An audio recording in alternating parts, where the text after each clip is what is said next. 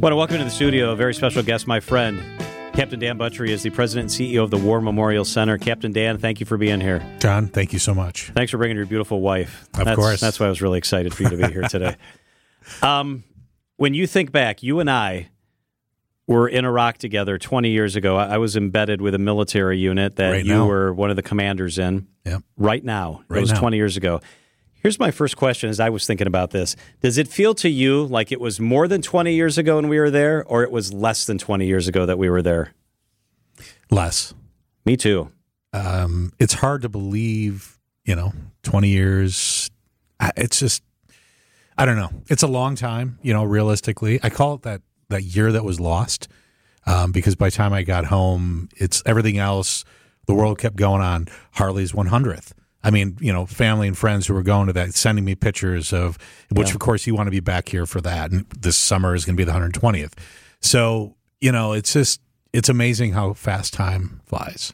And, and that's one where, um, yeah, you kind of try to reflect and say, am I being positive? Am I, am I having an impact with what I learned and was exposed to over there to today? And, and realizing if you in your mind want to accomplish something, don't hesitate because time is going to pass. And now is time. Seize the moment because uh, otherwise you're going to turn around and it's going to be another 20 years from now. So don't don't hesitate to do something positive that you want to do.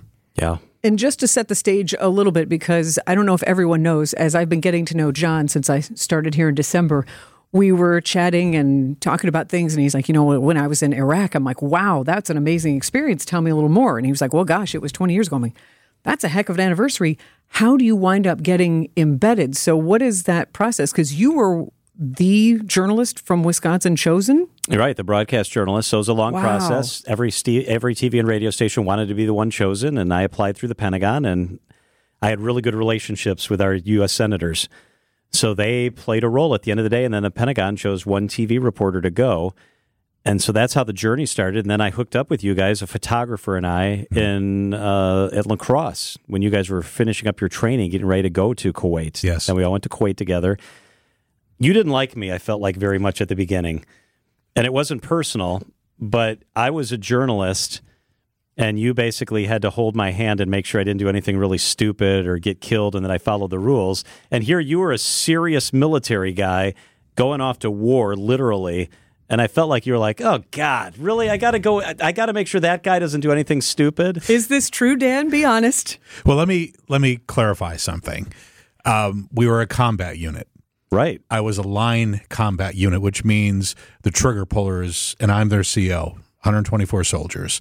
So we have a very clear mission as combat engineers. We have to go in. We ended up clearing roadsides and handling unexploded munitions and working alongside special forces as as their force protection. We had a very real job. Um, public affairs officers are normally up at the battalion or the brigade level and they're tied to the S1 shop, which is a personnel command. They literally have someone on staff who is a public affairs officer, and that's their job. But because my battalion commander, Colonel Mike Mark Mishi, retired general now, he's like, Buttery, you're from Milwaukee. You have a marketing company. Come on, you got John. And so I was like, what? I have to do both worlds, you know? So that's more of the issue. It ended up being, I thought, really positive. And I think I also shared with you, I'm like, let's go. I mean, I'm going to keep doing my job. Right. You just just run with me. That's right. Um, Hang with me. You were less of the issue than your camera guy. Right. He didn't want to drink the warm water. It was like 130 degrees hot, and the Yes. water was warm. And he was an idiot and didn't drink the water, and twice had to get medical help because he was dehydrated. Yep, almost had to be evac. Yeah, you were about point. you were about to you were not messing around. You said I'm going to kick you and him out of here. I can't be wasting time and energy because this guy doesn't want to drink the warm water. Right. I got to tell you, so it worked both ways because when I applied to get embedded, we didn't know with what unit. And so then I found out that I was going to get embedded in a reserve unit and being naive and uneducated, I thought, oh, great. I'm going with a guy who runs a marketing company and the guy in charge runs a garage door company. I'm going into a war zone with these guys that are kind of soldiers. And I quickly learned otherwise. But I also was like, and this guy's a cable installer. This is, Yeah. and it was the first time in many, many, many, many years that reserve units had been mobilized, right? Well, they didn't. They didn't go into Vietnam. um, Korea. I mean, there have been mobilizations throughout, you know, but not into a combat zone. Well, right. Yeah, this was really the we were the largest Wisconsin unit to deploy since World War II. Wow. To put that into perspective, as a whole unit, as an entity. See, the years. reserves, the reserves will send you onesie twosies, right? They'll say, "Hey, we need your MOS, your military occupational specialty. You have this specialty here. We need you to backfill over here." Yep. And so, but you know, it's guard. So the guard reserve units will send as whole units. Um, and so, and to go back 20 years, 50% of the troops on the ground as part of Operation Iraqi Freedom 1, which is that first year on the ground, 50% of that force density was made up of guard and reserve, That's amazing. which is another first time, by the way, too, because it tends to be a smaller percentage 20, 30% of a total force density. So, um, and we were a combat unit. yeah, frontline combat. But unit. what helped was because we were an engineer unit, all these guys, and we were all male unit because they hadn't yet Yep. embedded. Uh, we had women in the battalion level, but in the line unit, it was all male, except for the medics, which is awesome, an awesome statement to be made because they were going with us into the field right alongside with us. And so that's another important piece I want to make sure that folks understand. It's not just, you know, a, a male, a female. It's, it's, we were there together. Um, but in my unit directly, I didn't have any women specifically in C Company, Chainsaw Company is what Yeah. it was called, and uh, they were general contractors, plumbers, you know, electricians, and that actually helped us enormously because we ended up being able to do all these missions across Iraq that even the active duty couldn't do because they didn't have enough of their trained electricians. We were real, we were rebuilding that country at that point. So all of a sudden, we were able to start to pick up all these missions that the brigade commander, the chief engineer in the entire theater, was going, Where are these guys from? And they were using those civilian skills, but they were also using their military capabilities as well. It was outstanding. Captain Dan Buttery is with us on WTMJ. We're going to take a quick break. When we come back, the hat you wear now is President and CEO of the War Memorial. And there's some very important news that I want to discuss with you regarding the great work happening at the War Memorial. We'll do that after Debbie helps get you home on WTMJ. We're joined live in the studio by my friend Captain Dan Buttery, the president and CEO of the War Memorial Center here in Milwaukee, and one of the commanders in the unit that I was in embedded in Iraq 20 years ago. Hard to believe it's been 20 years. What an incredible honor for you to be chosen as the journalist from Wisconsin Yeah, it was pretty cool. to do this reporting. I mean, that's that's a milestone and Yeah. amazing that you built a relationship with the military man who was your oh, would you call it a babysitter, Dan? Well, I mean, Minder.